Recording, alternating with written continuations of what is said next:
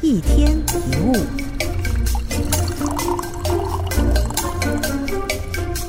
对人际关系感到疲倦的时候，应该怎么做呢？如果你总是跟别人比较谁优谁劣，总是想着别人的评价才决定如何行动，那你有点活得太渺小了。因为人是大自然的一部分，真正要在意的应该是大自然才对。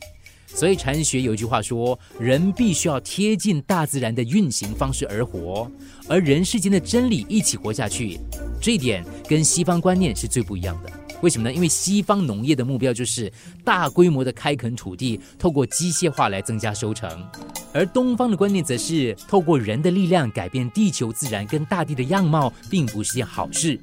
所以以前才会顺应地形打造出梯田啊，或是稍微整治一下河川，拉出引水道，尽可能贴近大自然，种出刚好足够养活人类生命的作物。其中的理念就是跟自然共存，这是非常好的想法。